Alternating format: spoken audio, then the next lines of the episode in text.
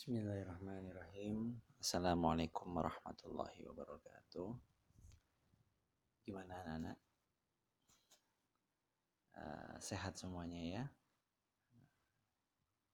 Saya harap demikian. Uh, Oke, okay. untuk mempersingkat waktu kita, kita lanjutkan pembacaan uh, buku fikih lughah yang ditulis oleh Dr. Hatim Soleh Domin ini sebagai apa namanya buku pegangan kita dalam kajian filosofi di semester ini. Uh, pada hari ini, insya Allah kita akan melanjutkan bacaan kita, yakni istilah yang ketiga. Uh, kalau kita mengingat kembali, tazkir bahwa pada pertemuan sebelumnya kita sudah atau bagian pertama dari buku eh, Dr. Solih ini atau Dr. Hatim Soleh fikih ini bagian pertama adalah mengkaji tentang atau berisikan istilah-istilah yang berkembang dalam kajian kebahasaan baik dulu ataupun sekarang atau al-mustalahatus syai'ah fi dirasatil lughawiyah qadiman haditsan. Uh, eh, Dr. Hatim Soleh mencatat di sini ada empat istilah yang atau istilah kebahasaan atau istilah dalam kajian kebahasaan baik dulu maupun sekarang.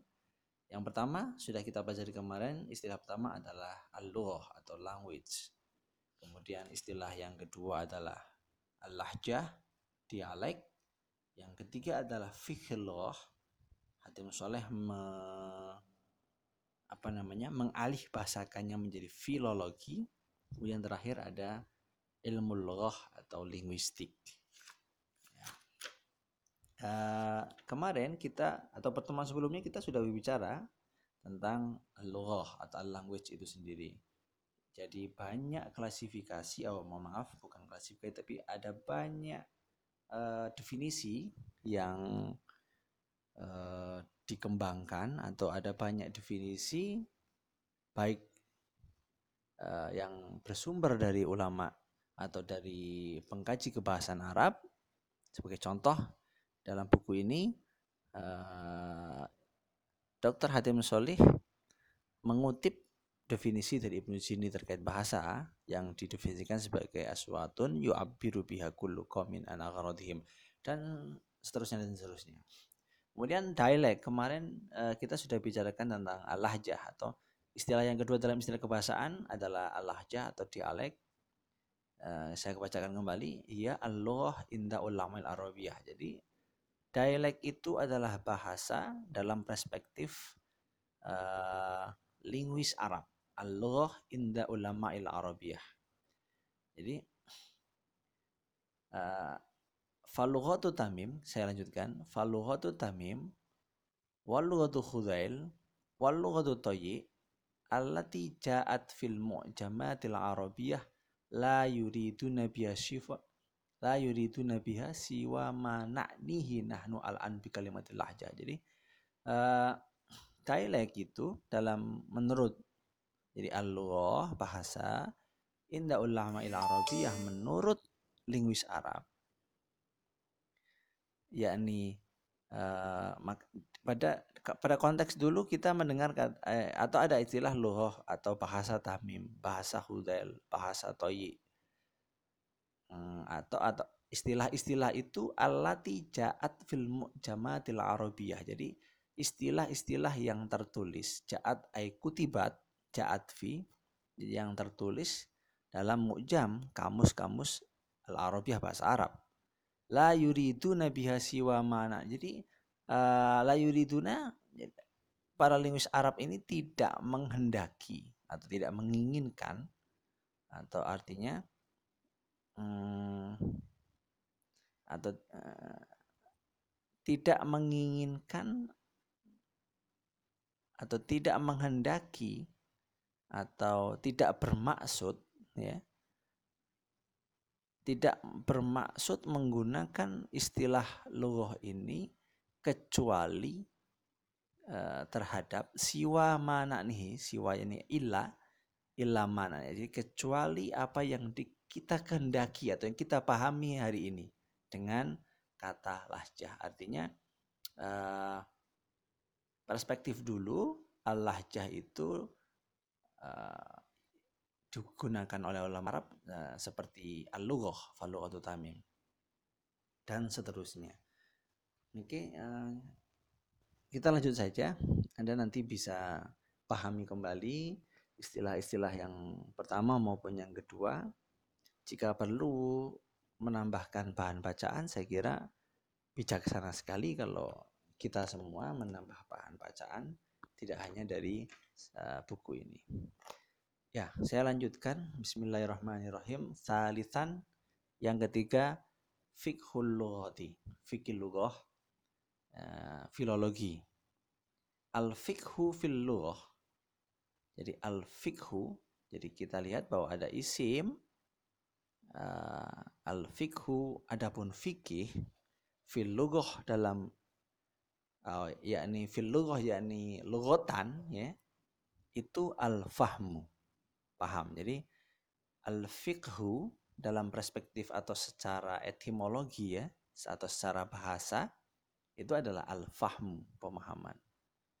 Atau al fahmu paham. Wakot jadi ada contoh wakot fukiha ar-rajul. Sungguh paham. Jadi wakot fukiha, ya pasti kita semua tahu wakot fukiha berarti uh, fukiha at, uh, fakoha uh, bukan fukiha mohon maaf uh, fakoha nah ini bikasril kofhi bikasril kofi dengan kasar berarti fakiha. Oh ya mohon maaf. Wakot fakiha. Wakot fakihar rojul jadi uh, yang masuk pada fi'il madhi fakih ini kan fi'il madhi kan artinya karena tidak ada huruf mudharaah di depan fakihah karena itu alif nun yata atau anita. Dan dia kita lihat harokat akhirnya kita baca fathah. Wakot fakihah uh, maka dia apa namanya sungguh ya wakot fakihah rojul jadi ben, sungguh telah paham orang laki-laki itu bikasril kof yakni uh, lafdul fakihah tadi itu itu bikasil kofi kita baca dengan kasroh kofnya. Fakiha yafkohu fikhan. Nah, masternya fikhan. Suma khosso uh, kemudian mengkhususkan bihi dengan istilah fikih ini ilmu syariah khosso fi'il. Dia butuh fa'il ya kan. Uh, fa'ilnya ada pada ilmu syariah atau uh, ilmu syariah. Artinya kemudian istilah ini ya kan uh, digunakan secara spesifik, dikhususkan digunakan secara spesifik oleh ilmu syariat. Yang kita ingat ketika ada konstruksi fi'il kemudian baina fa'il itu kok dipisah entah itu dengan objeknya maf'ul bih atau mungkin dengan harf jar di sini dalam kasus ini adalah khossobihi nah, maka salah satu pendekatan penerjemahannya adalah kita gunakan dengan penerjemahan pasif artinya kemudian khossobihi khosso mengkhususkan tapi ketika kita lihat ada failnya itu justru di belakang daripada kata bihi artinya antara fiil khoso dan failnya ilmu itu dipisahkan dengan uh, harfu jar atau mungkin maf'ul bih. Dalam kasus ini haruf jar maka kita uh, antara lain metode penerjemahannya kita gunakan dengan menerjemahkannya secara pasif. Summa khoso bihi kemudian uh, istilah itu dikhususkan atau digunakan secara khusus atau digunakan secara spesifik oleh ilmu syariat atau fikih yang kita sebut ya.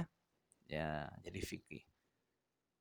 Wala alimu bihi fakihun. Wala alimu adapun orang yang tahu ya bihi dengan fikih ini atau dengan fikih yang sudah digunakan dalam konteks ilmu syariat itu fakihun itu namanya fakih sama ya nama saya ya tapi bukan begitu.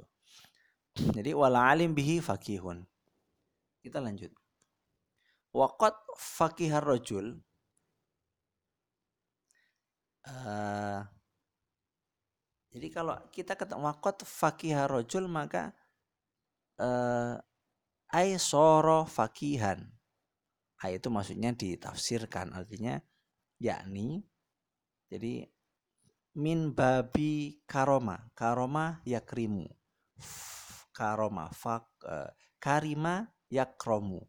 Fakiha yafkohu ya. Min babi karoma uh, karima. Min babi karima yakromu wakot fakihah rojul yakni min babi karima aisoro fakihan artinya kalau kita menemukan konstruksi kalimat wakot fakihah rojul itu artinya soro fakihan laki-laki ini itu menjadi orang yang fakih atau orang yang mengetahui tentang ilmu syariat wafaqahahu.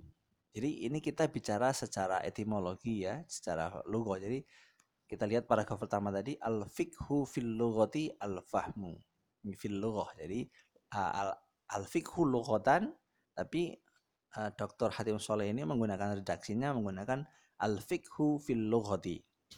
Al fikhu fil lughati al fahmu. Wafaqahu paragraf selanjutnya setelah wakot fakih wafa kohahu yakni bahasahu fil ilmi. Artinya kalau kita menemukan eh, kata fakohahu itu semakna dengan bahasahu fil ilmi.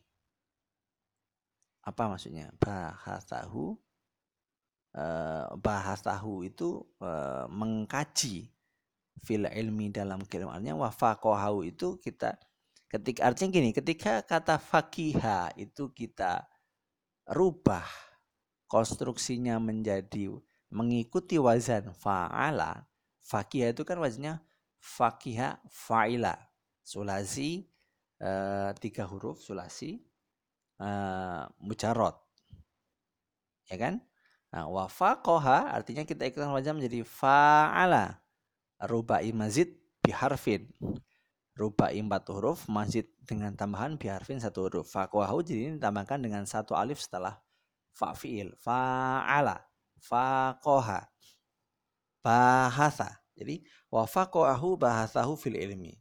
Artinya kata faqohahu tidak lagi bermakna uh, tadi apa bermakna uh, apa tadi fahmun ya ketika fakiha sulasi mujarot itu maknanya faham tapi ketika fakiha itu kita rubah konstruksinya menjadi fa'ala ala wazni fa'ala maksud saya menjadi faqoha maka maknanya pun berubah menjadi bahasa Pak jadi faqohahu ai bahasahu fil ilmi jadi uh, mengkaji keilmuan. Wal faqihu faqih itu dari uh, isim fa'il dari fakiha. Kalau isim fa'il dari fakoha fa'ala yufa'ilu mufa'alatan wa huwa mufa'ilun, ya kan? Jadi kalau kita fakiha itu kita itukan wazan fa'ala, maka menjadi uh, faqaha yufaqihu mufaqahatan wa huwa mufaqih. Mufaqih adalah orang yang mengkaji ilmu mufaqih. Tapi kalau faqaha adalah mengkaji ilmu. Tapi kalau fakiha itu faham. Al-faqih jadi uh, al-alim atau al-fahim, orang yang paham. Ya. ya, kita lanjut. Qala Ibnu Faris, Ibnu Faris berkata, wa kullu ilmin bisyai'in fahuwa fikhun wa kullu ilmin adapun setiap pengetahuan bisain akan sesuatu fahuwa hal itu fikhun merupakan fikih. Jadi Ibnu Faris mengatakan di sini kita lihat ada footnote-nya dua Makoyisul Lughah itu diambil dari satu buku berjudul Makoyisul Lughah. Ibnu Faris mengatakan wa kullu ilmin bisyai'in fahuwa fikhun. Setiap pengetahuan akan sesuatu itu uh, fikih. Oh, oh fikhun. Tadi ya saya ulangi ya paragraf atau kalimat sebelumnya. Al-faqih al-alim al-fatin. Al-faqih itu uh, al-wal faqih al-alimul fatinu. Orang yang mengetahui al-fatinu yang cerdas. Jadi faqih itu nggak cuma fahim, tapi al-alim al-fatin. Beruntung sekali yang punya nama faqih. Semoga seperti yang dimaksudkan. Ya, nggak usah serius-serius kamu ya. Oke. Nah, lanjut. Fal falafdatu fikhun atau falafdatu uh, fikhun fil mu'jamati ta'ni al ilmu. Jadi falafdatu fikhu. Adapun lafat fikih. Lafat fikhu itu fil mu'jamati dalam mu'jam mufrad mu'jamat uh, jama eh. Ada ma'ajim ada mu'jamat. Fil mu'jamati dalam beberapa atau dalam banyak kamus dalam kamus-kamus khobarnya lafdoh takni. Jadi lafdhatu fikih adapun berarti kalau saya baca adapun itu jadi mubtada. Karena setiap kalimat harus punya uh, subjek predikat. Subjek itu kita sebut sebagai mubtada jika kalimat itu adalah kalimat uh, nominal atau al jumlah al is al ismiyah. Dan subjek dalam bahasa Arab itu kita sebut fa'il jika konstruksi kalimatnya adalah kalimat verba atau jumlah fi'liyah. Kita lihat di sini falafdhatu fikhu fil mu'jamati ta'nil ilmu adalah kalimat uh, ismiyah, jumlah ismiyah. Sehingga uh, artinya mubtada di situ subjeknya. Falafdhatu fikhu adapun lafat fikhu fil mu'jamati dalam banyak kamus itu khobarnya takni ala ilmu itu uh, atau takni itu kan kalau kita maknai atau kita interpretasikan secara leksikal maknai secara literal interpretasikan secara leksikal itu kan sama aja dengan saya mengatakan kita maknai secara leksikal. Literal leksikal interpretasi dimaknai. Itu Eh, kata yang sama atau ya sama sinonim ya.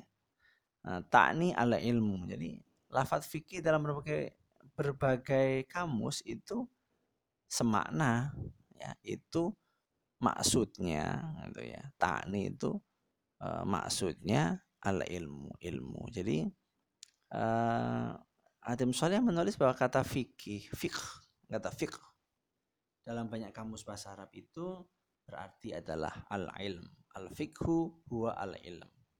Wa fikhul lughah fiha. Wa fikhul lughati adapun kata fikil lughah fiha. Hak domirnya ini kembali ke mujamat. Domir itu kan referen, uh, apa namanya kata ganti ya.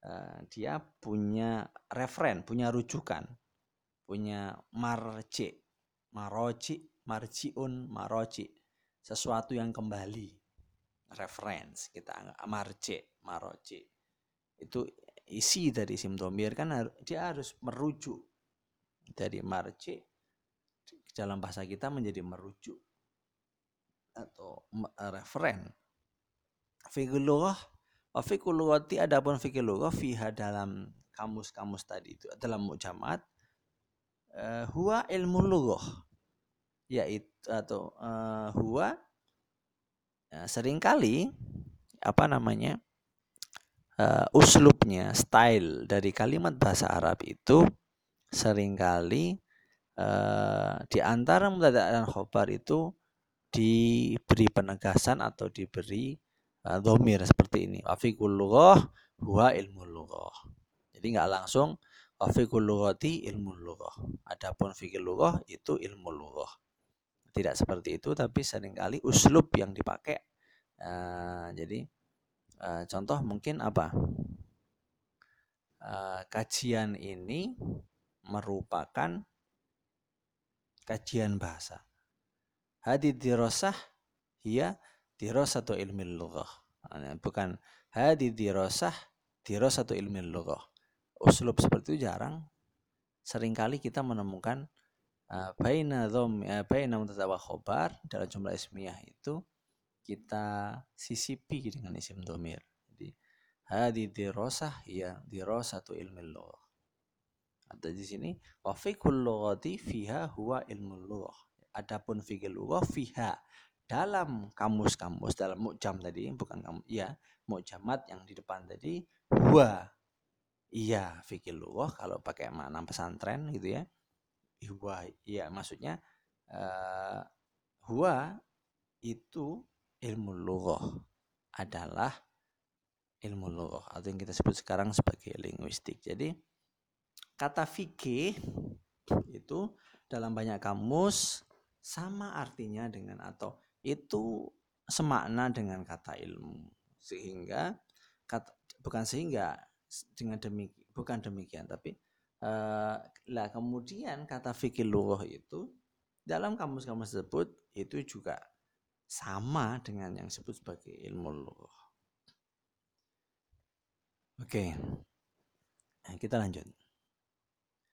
Waqat zoharo ya.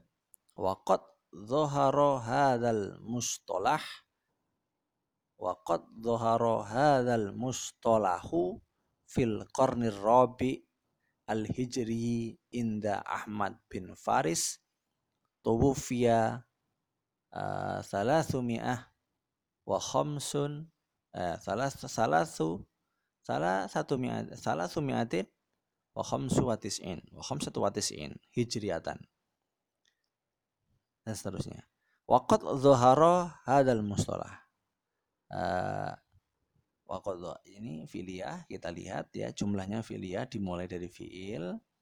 Uh, fiil pasti karena fiil artinya dia predikat dia pasti ada subjek di situ. Subjeknya adalah hadal mustalah atau fa'il.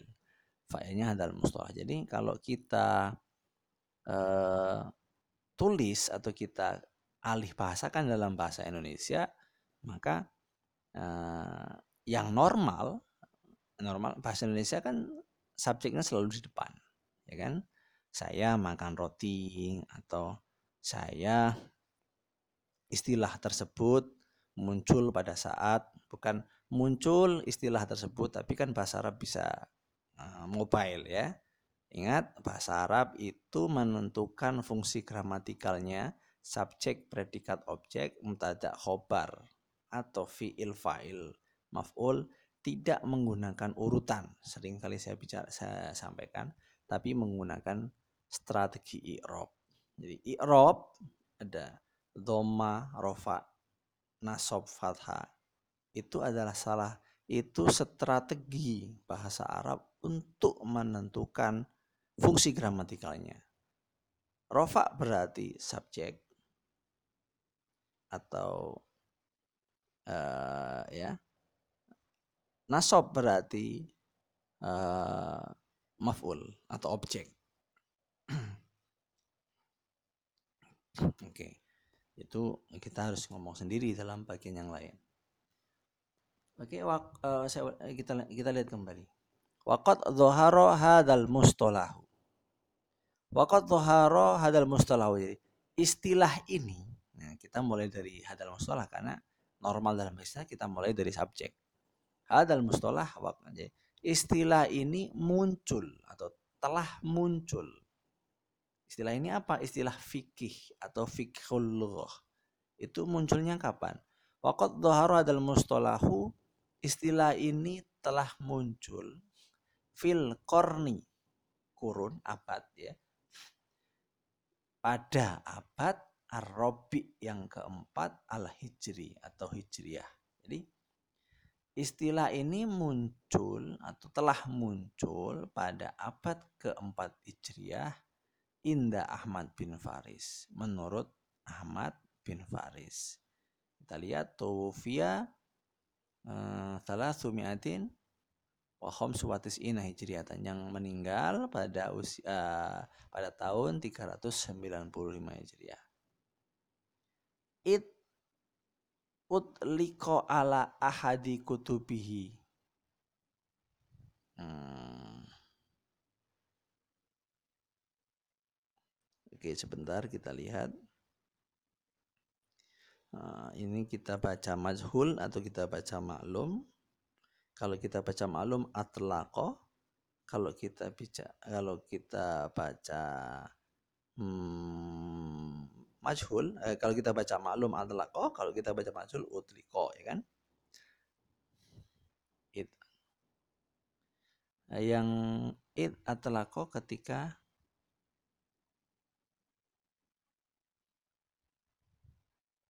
uh, atau gini kita buat uh, kita buat mm, maklum ya. Kita buat mabni maklum id atlaqo nanti uh, anda coba. Kalau nggak sesuai anda perbaiki.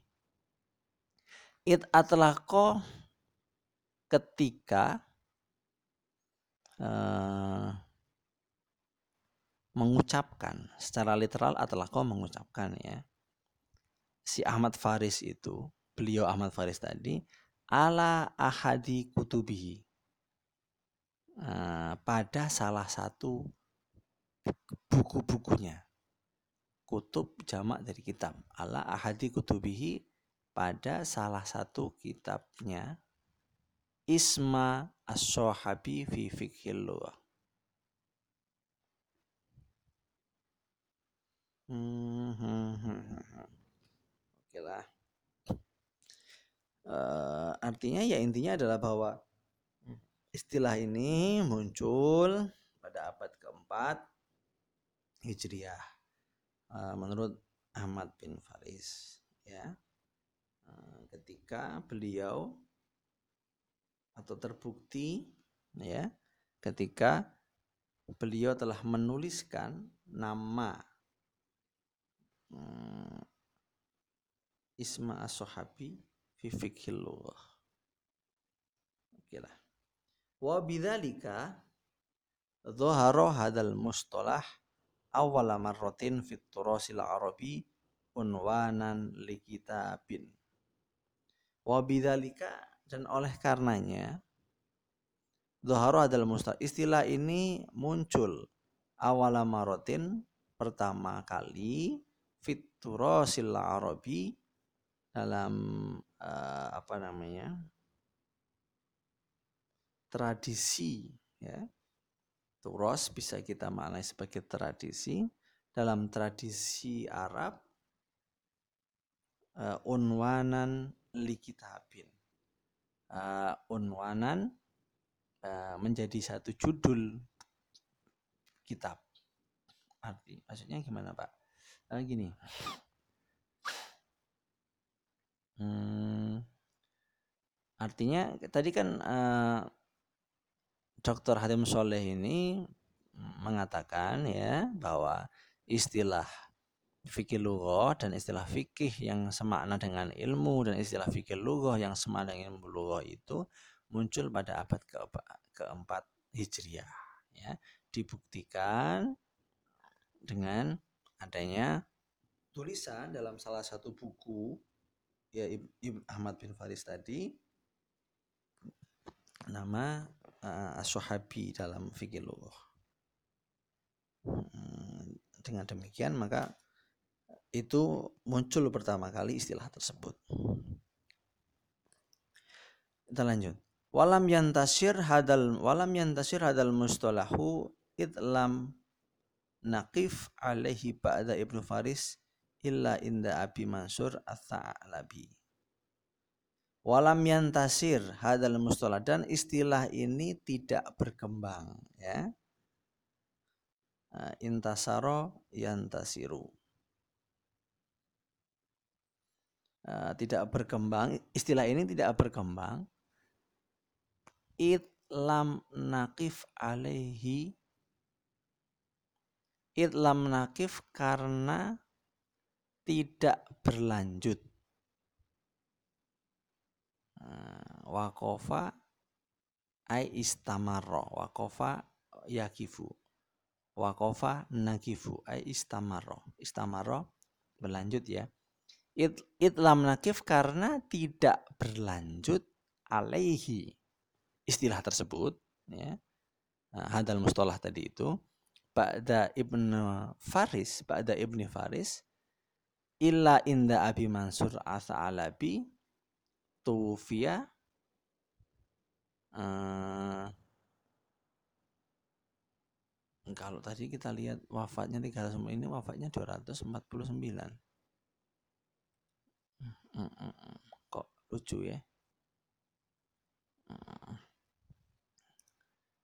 itu sama ketika ya menamakan sama yusami ya menamakan tasmiyah.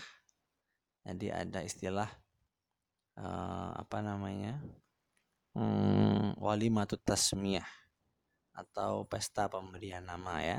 Dari sama yusami tasmiatan sama sa sama artinya mimnya dua sam sama maya kan gitu kan? Fa'ala sama. Fa'ala fa'ala yufa'ilu taf'ilan. Sama yu fa'ala yufa'ilu sama yusami tasmiyah. Taf'il tasmiyah. Itsam ahadu kutubi fikal lughah wasirul arabiyah. Ketika uh, apa namanya memberikan nama salah satu bukunya dengan nama fikil lughah wasiratul itu Abu Mansur As-Salabi. Bismillahirrahmanirrahim. Kita lanjutkan. Uh, Wakot takhassoso. Wakot takhassos. Takhassoso ya takhassosu takhassusan. Itu konsentrasi maksudnya fokus ya. Jadi uh, takhassus fil ilmi eh, yakni uh, ana adrusu fi qismil ghalabiyah wa adabiyah uh, uh, ala takhasus atau takhasus takhasus fi satu ilmu lughah ala hadisah bisa jadi begitu artinya kita itu kan berada di prodi bahasa dan sastra Arab dan kita bisa ngambil konsentrasi kalau kita kita punya takhasus fi tarjamah wa takhasus fi fil adab yakni uh, ya kan kita punya konsentrasi sastra ya atau khusus fi ilmi lughah atau konsentrasi uh, kajian bahasa atau linguistik. Wakot takhassoso konsentrasi. Uh, wakot takhassoso fiqhul lughah fil jama'atil arabiyah bidirasati fiqhil lughatil arabiyah. Maksudnya gini. Wakot eh, kita kita terjemahkan saya terlalu dulu. Wakot tahos tahosos. Jadi sungguh telah berkonsentrasi atau fik uh, gini aja. Wakot tahosos fikil. Jadi fikil lughah ya mengkhususkan kajiannya atau mengkonsentrasikan kajiannya fil jama'atil arabiyati dalam uh, sosial atau dalam mas society Arab atau dalam masyarakat Arab itu apa konsentrasi fikih lughah bidirasati fiqhil lughatil arabiyah dengan kajian fikih lughah uh, dalam bahasa Arab. Maksudnya istilah fikih lughah itu uh, apa namanya? Uh, secara khusus uh, atau secara secara khusus dalam perkembangan keilmuan masyarakat Arab istilah fikih lughah itu digunakan untuk merujuk pada ilmu yang meng, ya atau kajian fikih lughah bahasa Arab. Hmm, ya itu.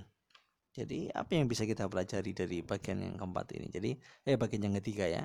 Yang pertama adalah uh, lughah, uh, language, kemudian lahjah, dialek. Uh, istilah yang ketiga ada fikir lughah. Di sini kita belum lihat apa saja cabang-cabang yang dipelajari. Jadi intinya kalau kita review dari awal tadi yang bagian ketiga ini, di bagian pertama Jadi membicarakan tentang definisi fik, kata fik, fa, of, ha. Fikhu itu dalam perspektif bahasa al-fikhu fil atau al-fikhu lughatan itu semakna dengan kata faham. Kemudian dilanjutkan bahwa eh, kata fikih itu semakna dengan eh, dalam banyak kamus Arab itu semakna dengan kata ilmu dan kata fikih lughah itu semakna dengan kata uh, fikih lughah itu semakna dengan kata ilmu lughah. Kemudian istilah ini muncul pertama pada abad keempat Hijriah ya menurut Ahmad bin Faris ya.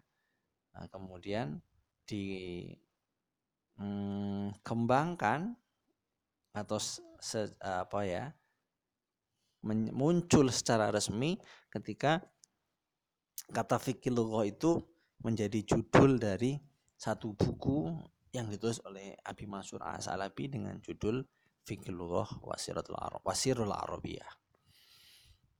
Ya, itu beberapa hal. Uh, ya. Satu bagian saja sudah 30 menitan. Uh, saya kira cukup ini ya. Hmm, kurang lebihnya saya mohon maaf. Ya pokoknya kita baca terus menerus uh, saya hanya membantu jadi anda bisa berbeda pendapat dengan saya dengan cara memahaminya uh, yang perlu saya sampaikan bahwa Eh, di akhir program kita ini kita akan punya produk penerjemahan dari buku ini. Jadi silahkan Anda menginterpretasikan sesuai dengan kemampuan Anda masing-masing dibantu dengan sedikit yang saya bacakan dari versi saya. Jadi Anda bisa punya versi yang lain dan saya nggak mempermasalahkan itu. Yang penting intinya penerjemahan itu adalah pesannya sampai, ya kan? Eh, pesannya sampai pada eh, konsumen Artinya konsumen kita dalam masyarakat Indonesia sehingga bagaimana kita mempacking, mengemas ya uh, tulisan atau uh, alih bahasa kita atau penerjemahan kita itu sehingga mampu diterima oleh konsumen atau masuk akal dibaca itu uh, readability-nya jelas, keterbacaannya itu bisa terbaca. Nah, oke. Okay. Ini sementara kita sampai di sini dulu kita lanjutkan di pertemuan yang akan datang. Terima kasih atas perhatiannya. Uh, kita tutup dengan bacaan Alhamdulillah, Alhamdulillahirrahmanirrahim. Dan kita baca dengan, uh, kita tutup lagi dengan baca Al-Fatihah. Harapannya kita selalu diberikan kesehatan dan juga semangat untuk terus belajar. على الفاتحة أعوذ بالله من الشيطان الرجيم بسم الله الرحمن الرحيم الحمد لله رب العالمين الرحمن الرحيم مالك يوم الدين إياك نعبد وإياك نستعين اهدنا الشراط المستقيم صراط الذين أنعمت عليهم غير المغضوب عليهم ولا الضالين السلام عليكم ورحمة الله وبركاته